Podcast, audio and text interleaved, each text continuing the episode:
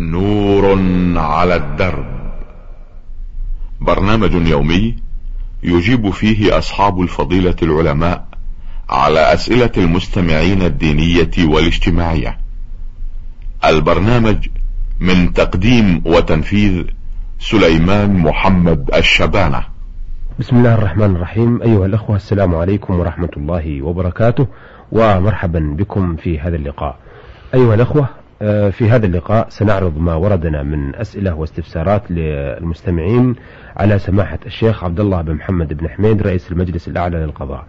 آه، في بداية هذا اللقاء باسمنا وباسمكم جميعا نرحب بفضلة الشيخ ونشكره لإتاحة هذه الفرصة للإجابة عن ما ورد من أسئلة واستفسارات. آه، فضلة الشيخ هذه رسالة وردت من المستمع أحمد عبده محمد البعداني. يقول فيها آه، هو يسأل عن حبوب منع الحمل لغير حاجة. يقول في رسالته أنا متزوج والحمد لله ولي طفل واحد وأمه بالصحة الجيدة. وإذا أخذت حبوب لمنع الحمل لتأخير الولادة وبدون أي سبب هل هو حرام أم فيه إثم؟ أفيدوني جزاكم الله خير ولكم جزيل الشكر. بسم الله الرحمن الرحيم. يا أخ محمد عبده البعداني تقول إن لك زوجة في صحة جيدة فهل يجوز لها أن تتعاطى الحبوب المانعة من الحمل لمدة؟ نقول لك يا أخ أحمد لا بأس بذلك بشرط ألا يلحقها باستعمال تلك الحبوب أي ضرر ما. فإذا لم يلحقها باستعمالها ضرر فلا بأس باستعمال الحبوب التي تمنع الحمل مؤقتا. فقد ذكر شيخ الإسلام تيمية وغيره من العلماء أنه يجوز للمرأة تعاطي الدواء المانع من نفوذ المني في مجاري الحبل لمدة ما لم يلحقها به ضرر. فالحاصل أنه لا بأس به ما دام أن لا ضرر عليها والله أعلم. أحسنتم. هذه رسالة من محمد حسن قاسم وأعتقد أنها من جمهورية اليمن. يقول آه يوجد آه ناس مشعوذين يضرب رأسه بالسيف أو يطعن بطنه بالخنجر أو ينطح الجدار. وفي وقت هذه العملية تسمع هذا المشعوذ ينادي قائلا بحرك يا ولي فلان. ويسمي أي شخص معين حتى يخيل الناس أن الذي يقيه من الإصابات هو الولي الذي يناديه ومن هؤلاء الذين يدعون أو يدعون الولاية تجده لديه عدة أشخاص من هؤلاء المشعوذين ويطلق عليهم اسم مجاذيب. تجدهم يلتفون حوله ويخدمونه. آه، يقول أيضا وإذا ضربوا أنفسهم يهتفون باسمه عند طعنهم وضربهم أنفسهم بحضوره وبغيابه. نرجو الإفادة. جزاكم الله خيرا. يا أخ محمد حسن اليماني من الجمهورية العربية اليمنية تقول إنه يوجد عندكم أناس مشعوذون يأخذ الرجل السيف فيضرب به رأسه وربما ضرب بطنه بالخنجر فيقول أنا في بحرك يا ولي يا فلان وما أشبه ذلك. نقول لك هذا ينبني على شيء. أولا بالنسبة للشعوذة هذا حرام ولا يجوز بكل حال. وهذا سحر. وقد أجمع المسلمون كما دل عليه القرآن العزيز والسنة النبوية على تحريم تعلم السحر وتعاطيه. بل جاء في حديث جندب أن النبي صلى الله عليه وسلم قال حد الساحر ضربه بالسيف. قال الإمام أحمد صح عن ثلاثة من أصحاب رسول الله صلى الله عليه وسلم أنهم قتلوا الساحر فهذا إذا لم يتب فيجب قتله بكل حال. نعم. لأنه متعاط لهذه الشعوذة ولما في هذا الحديث حد الساحر ضربه بالسيف. وقد اختلف العلماء في توبة الساحر هل تقبل له توبة أم لا؟ فقيل إنها لا تقبل توبته ظاهرا لأن السحر علم عرفه وتخليصه من علم السحر أمر يبعد. والقول الآخر أنه إذا تاب توبة صادقة فإن الله يقبلها منه وهذا هو القول الصحيح. كما وقع لسحرة فرعون فإنهم لما رأوا الآية التي أيد الله بها موسى حينما ألقى عصاه فإذا هي ثعبان مبين عند وصارت تلقم كلما ألقوه من من سحر عند ذلك سجدوا قائلين آمنا برب العالمين رب موسى وهارون. فهذا يدل على أن توبة الساحر تقبل. ولكن إذا لم يتب لا بد من قتله كما ذهب إليه الإمام أحمد وجمع من أهل العلم. أما قول أنا في بحرك يا فلان هذا شرك.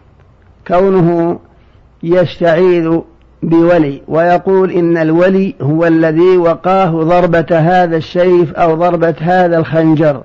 كل هذا من الأمور الباطلة التي يجب على ولاة الأمور النهي عنها ومنع كل من تعاطاها لما في ذلك من الشر والبلاء والتمويه على عامة المسلمين. والله أعلم. أحسنتم. سؤاله الثاني يقول إنه يوجد في اليمن نساء يلبسن للصلاة ثيابا بيض كلبس الرجال أي يتشبهن آه بالرجال ويرفعن أصواتهن بقراءة القرآن في الصلاة ما حكم فعلهن وما حكم صلاتهن؟ تقول يا أخ محمد حسن من الجمهورية اليمنية الشمالية يوجد عندكم نساء يلبسون الملابس البيض كملابس الرجال وأنهم يرفعون أصواتهم بالقرآن في الصلاة. لا ينبغي للمرأة أن تتشبه بالرجل. فقد لعن رسول الله صلى الله عليه وسلم المتشبهات من النساء بالرجال. أما إذا كان لم يكن أبيض بل فيه مما هو معروف من ملابس النساء فهذا لا بأس به. أما جهر المرأة بالقراءة فلا بأس به. ولو رفعت صوتها. ما لم تؤذي بصوتها نائما أو غيره أو يكن يسمعها من الرجال الأجانب. فهذا لا ينبغي. أما إذا كانت وحدها أو عند نساء مثلها ولم تؤذي برفع صوتها أحدا ورفعت صوتها بالقرآن فلا بأس به إن شاء الله وصلاتها صحيحة والله أعلم. أحسنتم. آه هذه رسالة من المرسل عمر محمد عسيري من عسير. يسأل عن نقل الميت من بلد إلى بلد ويقول السلام عليكم ورحمة الله وبركاته. وبعد نود منكم افتاءنا عن نقل الميت من بلد إلى بلد. إذا كان لا يوجد في البلد التي توفي فيها الشخص مقبرة وهل يجوز ذلك؟ وإذا توفي المسلم في بلد أهلها غير مسلمين هل يجوز دفنه فيها أم لا؟ أفيدونا عن ذلك وشكرا. يا أخ عمر محمد العشيري تقول هل هل يجوز نقل الميت من بلد إلى بلد؟ نقول لك صرح الحنابلة وغيرهم بجواز ذلك إذا كان ثم حاجة فلا مانع. كأن ينقل مثلا من بلد الكفر إلى بلد الإسلام ويدفن في بلد المسلمين لا مانع. لأن الميت إذا دفن مع الكفرة فإنه يتأذى بهم في بعد وفاته كما يتأذى بهم في حياته. أشار إلى هذا العلامة ابن رجب وغيره. فكما أن الصالحين يستأنس بعضهم ببعض ومجاورة بعضهم ببعض فالصالح أيضا يتأذى بمجاورة الكفرة. وقد ذكر بعض أهل العلم عن زبيدة كما ذكره ابن الأثير وغيره أن زبيدة لما توفي بشر رآها رجل في المنام وإذا قد علا على وجهها صفرة. فقال ما هذه الصفرة؟ قالت إن بشرا المريسي توفي ودفن عندنا فجفرت له جهنم جفرة اصفرت منها وجوه أهل المقابر. قال بعض العلماء إنهم يتأذون بالرجل السيء الكافر كما أنهم يستأنسون بالرجل الصالح. الحاصل نقله إذا كان لمصلحة فلا مانع من ذلك كما صرح به جمع من أهل العلم. والأولى أن يدفن في مكانه بعيدا عن مقابر المشركين وخاصة إذا وجد فيها مقبرة للمسلمين. والله أعلم. أحسنتم. هذه الرسالة من الأخ أحمد عشا مشروع مستشفى العيون التخصصي يقول إنني أعيد كتابة هذه الرسالة إليكم وكنت قد بعثتها في العام الماضي ولكنني لم أسمع الرد عليها في البرنامج ومع أنه لا تفوتني من البرنامج سوى حلقات قليلة إلا أنني لم أسمع الرد وقد تكونون لم تردوا عليها آه على أي حال فإنني أعيد الكرة راجيا من الله أن أن يمكنني من معرفة الأجوبة في وقت قريب إن شاء الله تعالى. آه الأخ أحمد عشا قبل أن نعرض آه أسئلتك على سماحة الشيخ نريد أن نقول لك يا أخ أحمد نحن لا نهمل أي رسالة. تحتوي على أسئلة مفيدة لأن برنامج نور على الدرب لا يقوم إلا برسائل المستمعين. فنرحب بك سائلا ونرحب بجميع الأسئلة وستسمعها إن شاء الله تعالى تباعا. آه، سؤاله الأول يقول بعد أن طفنا طواف القدوم لم أذكر أنني صليت ركعتين آه، وواصلت السعي. وذلك في أول مرة أزور فيها البيت الحرام. وكان ذلك سهوا نتيجة الازدحام الشديد. نرجو الإفادة وفقكم الله. يا أخ أحمد عشا من مستشفى العيون. تقول إنك جئت إلى مكة المكرمة للحج وأنك طفت طواف القدوم ولم تصلي ركعتي الطواف بل بعد الفراغ من الطواف ذهبت إلى السعي. لا بأس به.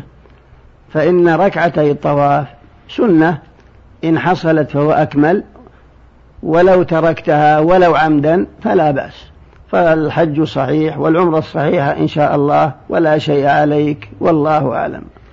آه السؤال الثاني يقول أثناء السعي تعرض والدي لدفعة شديدة من أحد الحجاج فسبه واستغفر الله بعد أن ذكرته بذلك. هل عليه شيء أم لا؟ يا أخ أحمد عشا تقول إن والدك تعرض لدفع شديد من أحد الحجاج في المسحة وأن أباك سبه وأنك ذكرته فاستغفر الله. لا حرج عليه ما دام أنه استغفر الله ولم يستمر على سب مع أن الذي زحم متعد عليه فأرجو ألا حرج لا سيما وهو قد استغفر الله وتاب من السباب. وإلا من المعلوم أن السباب لا يجوز فقد قال النبي صلى الله عليه وسلم سباب المسلم فسوق وقتاله كفر فالسب واللعن والشتائم لا تجوز ولا ينبغي أن تصدر من مسلم لكن ما دام أنه استغفر وعزم على ألا يعود فلا حرج عليه إن شاء الله. إن شاء الله تعالى.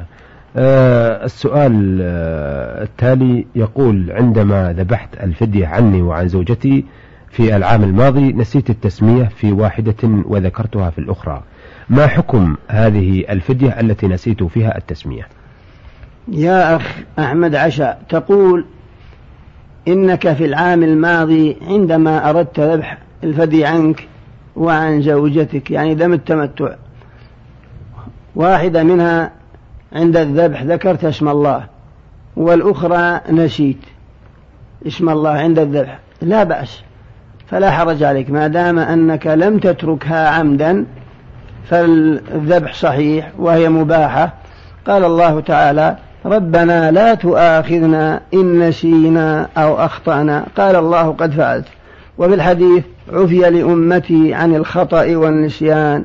أما لو تركتها عمدا فإنها لا تحل. لقوله تعالى ولا لا ولا تأكلوا مما لم يذكر اسم الله عليه. أما إذا تركتها سهوا كما في سؤالك فهي مباحة ولا حرج عليك والذبيحة إن شاء الله وقعت موقعها وتجزي عنك والله أعلم. أحسنتم.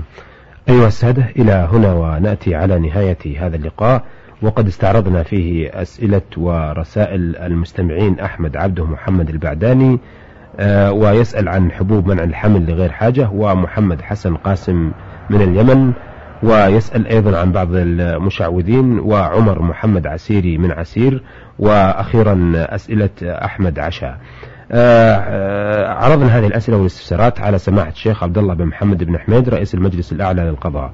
آه، حتى نلتقي بحضراتكم إن شاء الله تعالى نستودعكم الله والسلام عليكم ورحمة الله وبركاته.